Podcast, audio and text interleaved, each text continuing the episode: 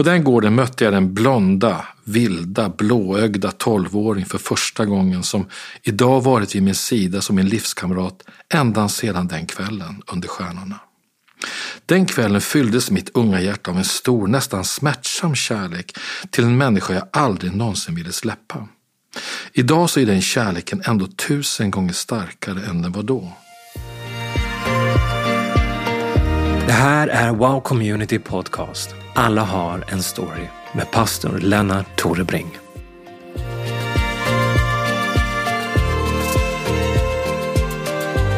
Min historia kommer att handla om livet.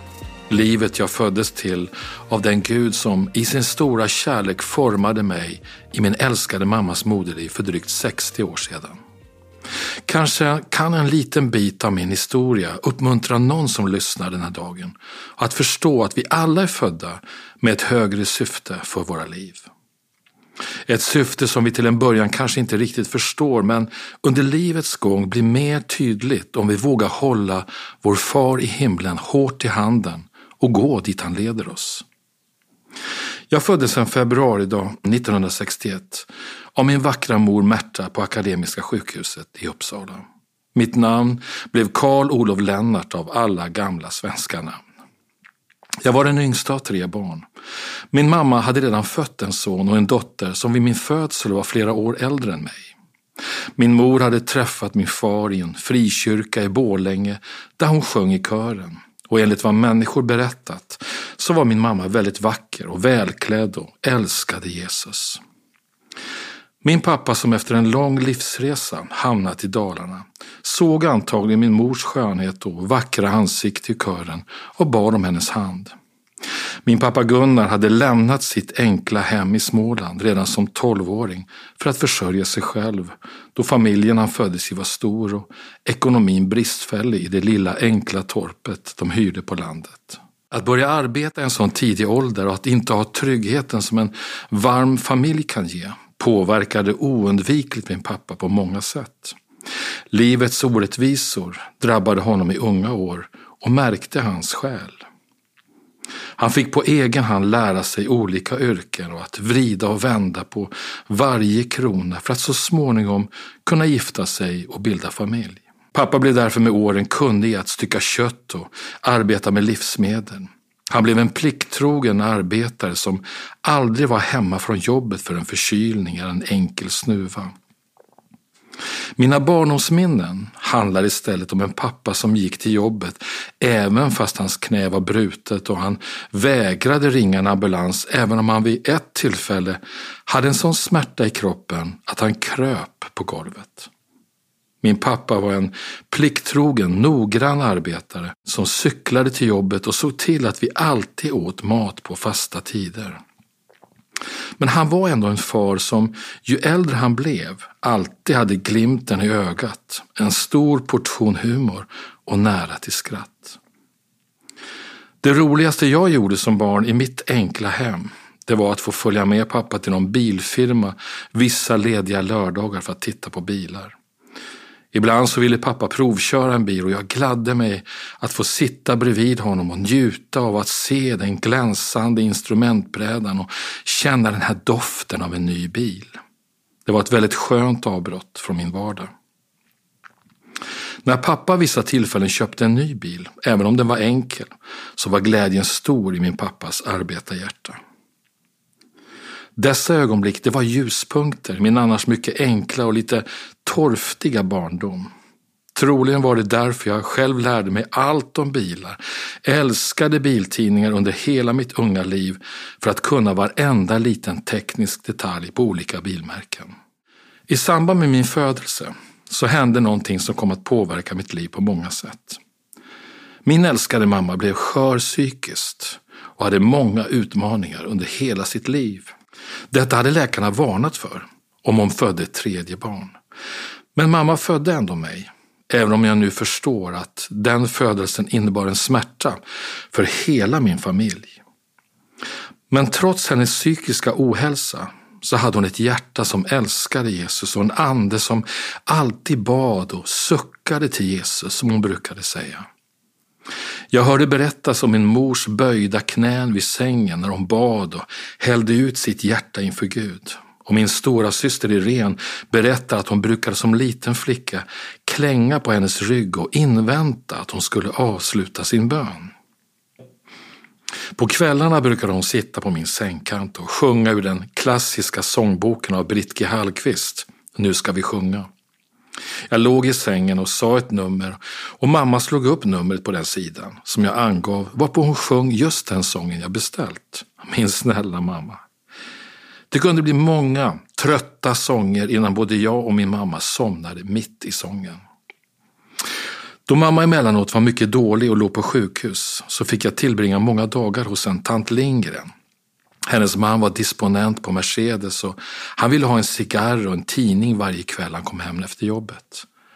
Tant Lindgren var en mycket godhjärtad kvinna som gav mig trygghet under en skakig tid i mitt unga liv. Min pappa var en hårt arbetande pappa som inte slösade med någonting. Noggrant och sparsamt skötte han familjens ekonomi och lät ingenting förspillas. Hans invanda rutiner för arbete, mat och vila det var som en klocka vars mönster skapade en ordning i de perioder av mitt liv som inte riktigt var som andras. Pappa var liksom ankaret i vår tillvaro och urverket i vår lilla värld av oförutsägbarhet. Varje år så plockade vi lingon, hallon, blåbär och frös in. Min pappa var händig att baka, laga mat, safta, sylta, ja, han kunde allt. Och på grund av hans noggrannhet så kunde han investera sina sparade slantar i att bygga en liten sommarstuga på landet, en bit utanför stan, där jag kom att tillbringa många fina somrar. Jag och mina älskade syskon fick uppleva somrar av hemodlade grönsaker, hembakat bröd, utedass och doften av kor från de närliggande bondgårdarna ända upp i vuxen ålder. Och då kom vi med våra familjer till ett ännu finare sommarhus och njöt av hemlagad mat och hembakta bullar. Min pappa var en gudfruktig man, även om han var lite lågmäld i sina uttryck. Han kunde själv inte besöka kyrkan varje söndag då min mamma behövde honom i hemmet. Men han såg till att jag inte missade en gudstjänst, liten som jag var. Varje söndag la pappa fram mina stickiga söndagsbyxor på sängen och den lilla kollekten som skulle ges till Gud. Dessvärre så använde jag aldrig kollekten till det utan det blev godis istället. Men som liten så gick jag i söndagsskolan och jag kände att mitt hjärta rördes av alla Bibelns berättelser. Jag kände ett stort intresse och glädje i att höra om missionärernas arbete i Afrika bland alla barn som inte kände Jesus. Det var också en stor trygghet för mig att se så många fina hängivna ledare och familjer som tillsammans gick till Guds hus. Jag satt ju där lite ensam och stukad men jag fick se förebilder i andra familjer som tjänade Gud. Jag blev även av min far skickad på församlingens roliga barnläger flera somrar. De lägren blev viktiga mötesplatser för mig när det gällde att lära känna min Gud. Jesus blev verklig och viktig i mitt unga hjärta och jag ville inget hellre än att ge honom hela mitt liv. Som tioåring så döpte jag mig därför i Pingstkyrkan i Uppsala och fattade beslutet att alltid följa Jesus. Tänk om jag den dagen där jag stod som en liten kille med mina knäppta händer i dopgraven, tänk om jag hade vetat vad som väntade mig i framtiden och vad Guds plan var för mitt liv. Idag känner jag en oerhörd tacksamhet till mina fantastiska föräldrar för att de gav mig inte bara livet utan den största rikedomen en människa kan få på den här jorden. Frälsningen genom Jesus Kristus. Tack mamma och pappa att ni gav mig Jesus. Och nu vill jag spela en sång av tacksamhet för att hedra mina älskade föräldrar Gunnar och Märta. Deras liv var inte enkelt på jorden, men de har det så mycket bättre i himlen. Och därför vill jag spela en sång som min pappa brukade spela på sin skivspelare. Det var pappas favoritsångare Arthur Eriksson som sjöng om den underbara plats där mina älskade föräldrar njuter just nu. Med den sången så vill jag tacka Gud för mina föräldrars dyrbara liv. Jag vill också med den här sången tacka mina älskade syskon, Christer och Irene, som är några av de finaste och ädlaste människor jag känner. Tacksam att just ni funnits och finns i mitt liv. Ni är mitt kött och blod och jag älskar er från djupet av mitt hjärta. Så låt oss lyssna till Arthur Eriksson med sången Jag har hört om en stad ovan molnen. Jag har hört om en stad ovan molnen. Ovan jordiska dimhöjda länder Jag har hört om de solljusa stränder. Och en gång, tänk en gång är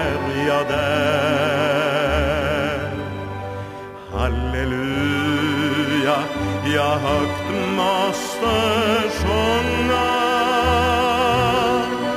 Halleluja, jag går till den staden Om en stegen blir trötta och tunga Bär det uppåt och Sommaren 1975 blev en annorlunda sommar. Augusti och sensommar och himlen var svart och full av stjärnor. Jag hade 14 år gammal rest med en buss full med barn och ungdomar till en lägergård i Valdemarsvik i Småland. På den gården mötte jag den blonda, vilda, blåögda tolvåring för första gången som idag varit vid min sida som min livskamrat ända sedan den kvällen under stjärnorna. Den kvällen fylldes mitt unga hjärta av en stor, nästan smärtsam kärlek till en människa jag aldrig någonsin ville släppa. Idag så är den kärleken ändå tusen gånger starkare än den var då. Ingen förälder önskar troligen att en son eller dotter ska vilja hitta sin blivande man eller fru när hon är endast tolv år gammal, men kärleken är starkare än döden. Jag och Carolina var oskiljaktiga från första stund. Vi höll ihop i vått och torrt och älskade varandra från första ögonkastet. Våra personligheter kompletterade varandra så bra, då hon stod för äventyr och jag för stabilitet och ordning. Idag har vi smält samman och båda har lite av allt. Vi tänker för det mesta likadant, vet vad den andra känner och tänker och anpassar oss efter att möta varandras behov utan att ens tänka på det. Som tonåringar kämpade vi för varandra som Romeo och Julia och blev kallade för det strävsamma paret trots att vi bara var tonåringar. Att hitta kärleken i en så tidig ålder är ändå inte bra då en ung människa behöver växa till och utvecklas i lugn och ro på alla områden i sitt liv. Det är inget jag rekommenderar eller ens vill tillåta mina egna barn, men Guds hand var trots våra svagheter över våra liv. Och idag har vi varit lyckligt gifta i 40 år och vi har varit oskiljaktiga i nästan 50. Jag friade till Carolina genom att gå upp till hennes pappas mycket fina kontor på en stor bank i staden. Carolina väntade oroligt på sin pappas svar i en restaurang i närheten. Vi hade båda fjärilar i magen och oroade oss över hennes pappas svar. Då Carolina vid det tillfället endast var 16 år gammal måste jag be hennes far om hennes dotters hand. Någonting jag som för övrigt tycker att man alltid ska göra. Det var mycket skälvande knän jag steg in på hans kontor. Jag var livrädd och blek. Till min stora förvåning hade Gud talat till honom under natten och sagt att jag skulle komma och att det här var Guds vilja. Lyckan jag kände var därför obeskrivlig när han där på kontoret bakom mahognyskrivbordet omfamnade mig och välkomnade mig in i familjen. Carolina fick efter detta köpa en mycket elegant klänning och min familj inbjöds till förlovningsfesten. Lyckan var total. Jag var en mycket lycklig ung man som skickade blomsterbud till Carolinas dörr och många andra små presenter, vilket ruinerade min lilla lön från ICA-butiken där jag arbetade med att köra kundvagnar sedan jag var 12 år på helger och alla lov. När vi gifte oss hade jag avancerat och fått jobb på grönsaksavdelningen och mjölkkylen. Jag var en så otroligt välsignad ung man. Äktenskapet är en av de vackraste gåvor Gud har gett oss, varför vi alltid ska vårda det, beskydda det, ge näring och vattna det så att det kan återspegla Fadern, Sonen och den helige Ande och deras kärleksfulla enhet. Det kommer inte på en kvart, det måste erövras i varje äktenskaplig relation. Carolina hon kom med glädjen in i mitt liv och utvidgade mitt perspektiv på så många plan. Hennes kärlek till Jesus och starka kallelsemedvetande utmanade mig och väckte en större längtan i mitt hjärta att få tjäna Gud. Den ensamhet som jag ibland brottats med i en familj med äldre syskon som flyttat hemifrån och äldre föräldrar bröts och jag fick liksom en nya segel i min lilla båt på livets hav. Carolina ville mer. Hon såg längre och jag fick ofta invänta henne på möten när missionärer predikat i vår församling eftersom hennes tårar aldrig ville ta slut. Hon ville även åka på alla kristna konferenser och alltid läsa Guds ord. Hon ville tjäna Gud mer än någonting annat och den elden kom även över mig. Den 3 januari 1981 gifte vi oss i Värmdö kyrka med gnistrande snö runt den medeltida vita stenkyrkan. Solen lyste på oss den dagen och vi levde i en dröm. Vi var så lyckliga i vår lilla lägenhet som var nytapetserad och vacker med två rum och kök i en fin del av Uppsala, Luthagen. Sängmöbeln var amerikansk och i mahognyträ. Heltäckningsmattan var tjock och vit. Jag menar, vad kunde man önska mer av livet? Vi hade inga pengar, men vad gjorde det? Vi var gifta. Jag var 19 och Carolina var 18. Jag minns att vi fick nypa oss i armen eftersom vi inte vågade tro att det var sant. Gud hade välsignat oss och vi ville tjäna honom med våra liv. Vår första insats för att tjäna pengar till vår försörjning, förutom att vi båda arbetade i affär, var att dela ut tidningar klockan fyra varje morgon. Är man kär så kan man stiga upp mitt i natten, även i snöstorm och dela ut tidningar till en sovande stad. Att efter det sätta på kaffet i sitt lilla hem innan solen gick upp, det var en obeskrivlig lycka för Carolina och mig. Den första tiden som gifta blev också en viktig tid att ta våra första steg med Jesus in i den kallelse som vi lever i än idag. Den första segern vi fick uppleva det var att lära känna en mycket gammal dam som bodde på nedre botten i vårt hus. Denna äldre dam var mycket fin och hade en värdighet över sitt liv som var så vacker, men hon kände inte Jesus. Vi lade märke till att hennes efternamn var mycket ovanligt och vi visste att en av en mycket tidigare känd gudsman hade det namnet som hon bar. Vi kom underfund med att denne man hade varit hennes släkting. Glädjen i våra hjärtan var stor när vi, 18 och 19 år gamla, fick be med denna underbara kvinna till frälsning på hennes dödsbädd. Vi förstod att det inte var en slump att Gud gett oss en lägenhet i just denna fastighet. Kanske någon mammas eller pappas böner som nu var i himlen hade fört oss till ett litet älskat får som kommit bort från herdens famn. Tack Jesus, vi var så glada. Vår andra erövring för Gud som nygifta blev att starta en cellgrupp för ungdomar i en liten stadskyrka i Uppsala. Vid den tiden var det allmän militärplikt för alla unga män i vapenför ålder. Men då jag vägrat bära vapen fick jag en vapenfri tjänst där jag bland annat kokade kaffe i Uppsala domkyrka. Jag skulle med andra ord servera kaffe till präster och biskopar samt arbeta med olika praktiska sysslor. Men plötsligt fanns där ett behov av att starta något för sysslolösa ungdomar. Den verksamheten blev min och Carolinas första cellgrupp där vi fick predika om Jesus för helt ovetande men så hungriga ungdomar som längtade efter Gud.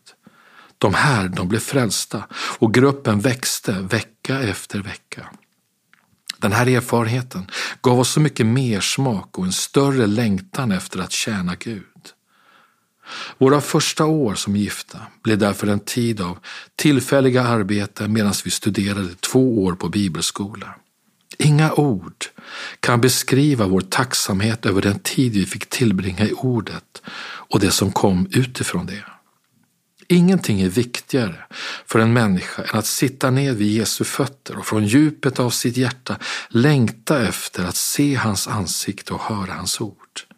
Idag glädjer jag mig över att vi i vår tjänst som pastorer får bedriva en bibelskola och en lärjungaskola för många hungriga elever som precis har börjat sin vandring med Gud. Dessa ungdomar och vuxna, de är idag på samma plats där jag och Carolina var då.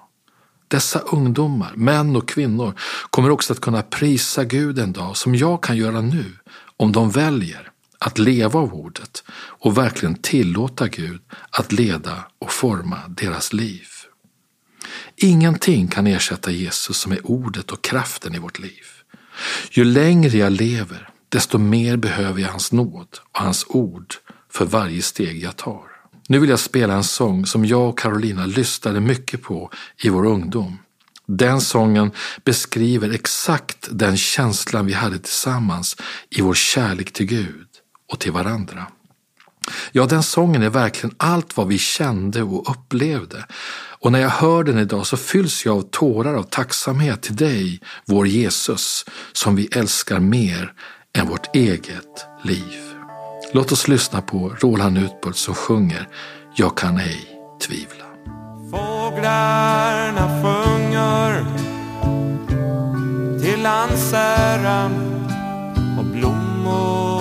blommorna doftar till hans välbehag. Gör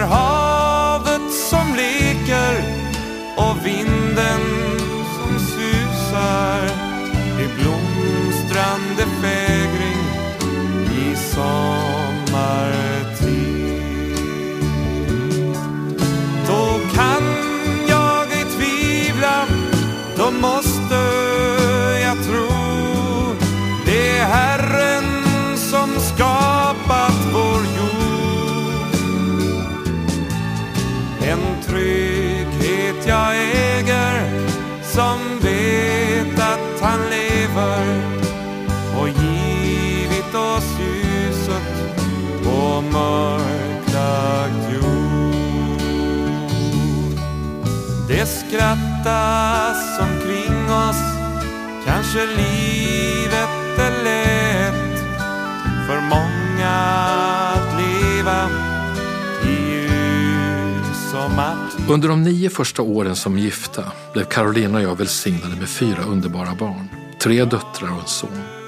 Det var en tid av så mycket glädje, så mycket fina minnen att hjärtat svämmar över när man stannar upp och påminns en stund. Idag har vi en dotter i himlen, tre gifta barn och nio barnbarn. Var kom alla dessa ifrån, brukar vi skrattande säga. Till detta så har vi så många älskade andliga barn i vår församling. Så älskade av Gud och så dyrbara för honom och även för oss. Så mycket fantastiska människor, alla med sin egen historia att berätta och sin egen väg att gå med Gud. Vilken nåd för mig att få vara en herde under den stora herden och en förvaltare av denna lilla jord som tillhör honom. Tack min Jesus för din nåd mot mig och Carolina. Tack för nåden att få tjäna dig. Idag kan jag se tillbaks på ett liv fyllt av så mycket glädje, så mycket segrar, men även tider av mycket tårar. Det är så livet ser ut för oss alla. Och när du ser några glada bilder på Facebook eller Instagram så ser du bara en sekund av en människas liv. Den bilden visar inte stormarna, tårarna och all smärta vi får gå igenom. Idag, 40 år senare, när hela vår familj tjänar Gud tillsammans, märker jag att många tror att allt varit lätt och det mesta är perfekt. Vissa får mer och andra mindre. Men så är det sällan, enligt min erfarenhet. Även om livet är orättvist på många sätt är livet fyllt av utmaningar för både fattiga och rika, höga och låga, även om utmaningarna varierar. En vis och stark gudsman som rest över hela världen och betjänat många människor sa en gång på sin ålderdom Var jag än har rest och vad jag än har sett har jag aldrig mött en familj som inte drabbats av någon sorg eller som inte kämpat med något problem. Det här är en del av livet i en bristfällig värld. Så många människor bär på obearbetade sorger, trauman och smärtsamma upplevelser i vår värld idag. Så många människor undrar vad syftet är med deras liv. Finns det överhuvudtaget någon mening? Mitt liv med Jesus genom många stormar och utmaningar har verkligen fått mig att inse meningen och syftet med mitt liv. Syftet är att älska Jesus och tillbe honom med allt vad jag är och har. Att tillbe honom genom min familj, mitt hem, mina ägodelar, mina attityder, tankar och ord. Att tillbe honom med varje handling och vad jag prioriterar och sätter först i mitt liv. Jesus måste alltid ha första platsen i mitt liv. Jag måste söka hans rike, det vill säga hans tankar och planer framför mina egna varje dag. Om jag verkligen menar att det är Jesus som är Herre i mitt liv. Matteus evangelium kapitel 6 och vers 31-34 säger Bekymra er därför inte och fråga inte vad ska vi äta eller vad ska vi dricka eller vad ska vi klä oss med? Allt detta söker hedningarna efter. Men er himmelske far vet att ni behöver allt detta. Nej, sök först Guds rike och hans rättfärdighet så ska ni få allt det andra också. Bekymra er alltså inte för morgondagen, för morgondagen bär sitt eget bekymmer. Var dag har nog av sin egen plåga. Livet är fantastiskt när man har Gud. Livet är underbart när man har bjudit in Jesus som Herre och Frälsare. Men livet är ändå alltid en kamp mot prövningar och lidanden så länge vi lever på den här jorden. I allt vi går igenom är det ändå vår största glädje att vi inte är ensamma i kampen. Jesus har redan vunnit en evig seger i den här kampen genom att offra sitt eget dyrbara liv för oss på sitt kors. På tredje dagen uppstod han från de döda och sitter idag på Faderns högra sida och ber för oss. I andra Timoteusbrevet kapitel 4, vers 7 och 8 så läser vi Jag har kämpat den goda kampen. Jag har fullbordat loppet. Jag har bevarat tron. Nu väntar på mig rättfärdighetens segerkrans. Den ska Herren, den rättfärdige domaren, ge mig på den dagen och inte bara mig utan alla som älskar hans återkomst. Paulus som skrev det där, han hade kämpat en kamp, men kampen var god eftersom Jesus redan vunnit segern för honom. Denna seger är också din och min i allt vi går igenom under vårt korta mödosamma liv på jorden. Detta faktum gör livet vackert och värt att leva även i de dagar då stormen kastar sig mot våra liv. Det finns så mycket jag skulle kunna dela med dig om Guds omsorg om mitt liv. Så många händelser där Gud märkt mig med sin kärlek, men tiden räcker inte till för det.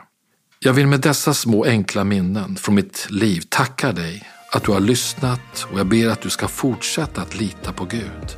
Hålla dig nära hans hjärta oavsett vad du gått igenom eller går igenom just nu. Alla dina dagar har blivit uppskrivna i hans bok. De var bestämda innan någon av dem hade kommit.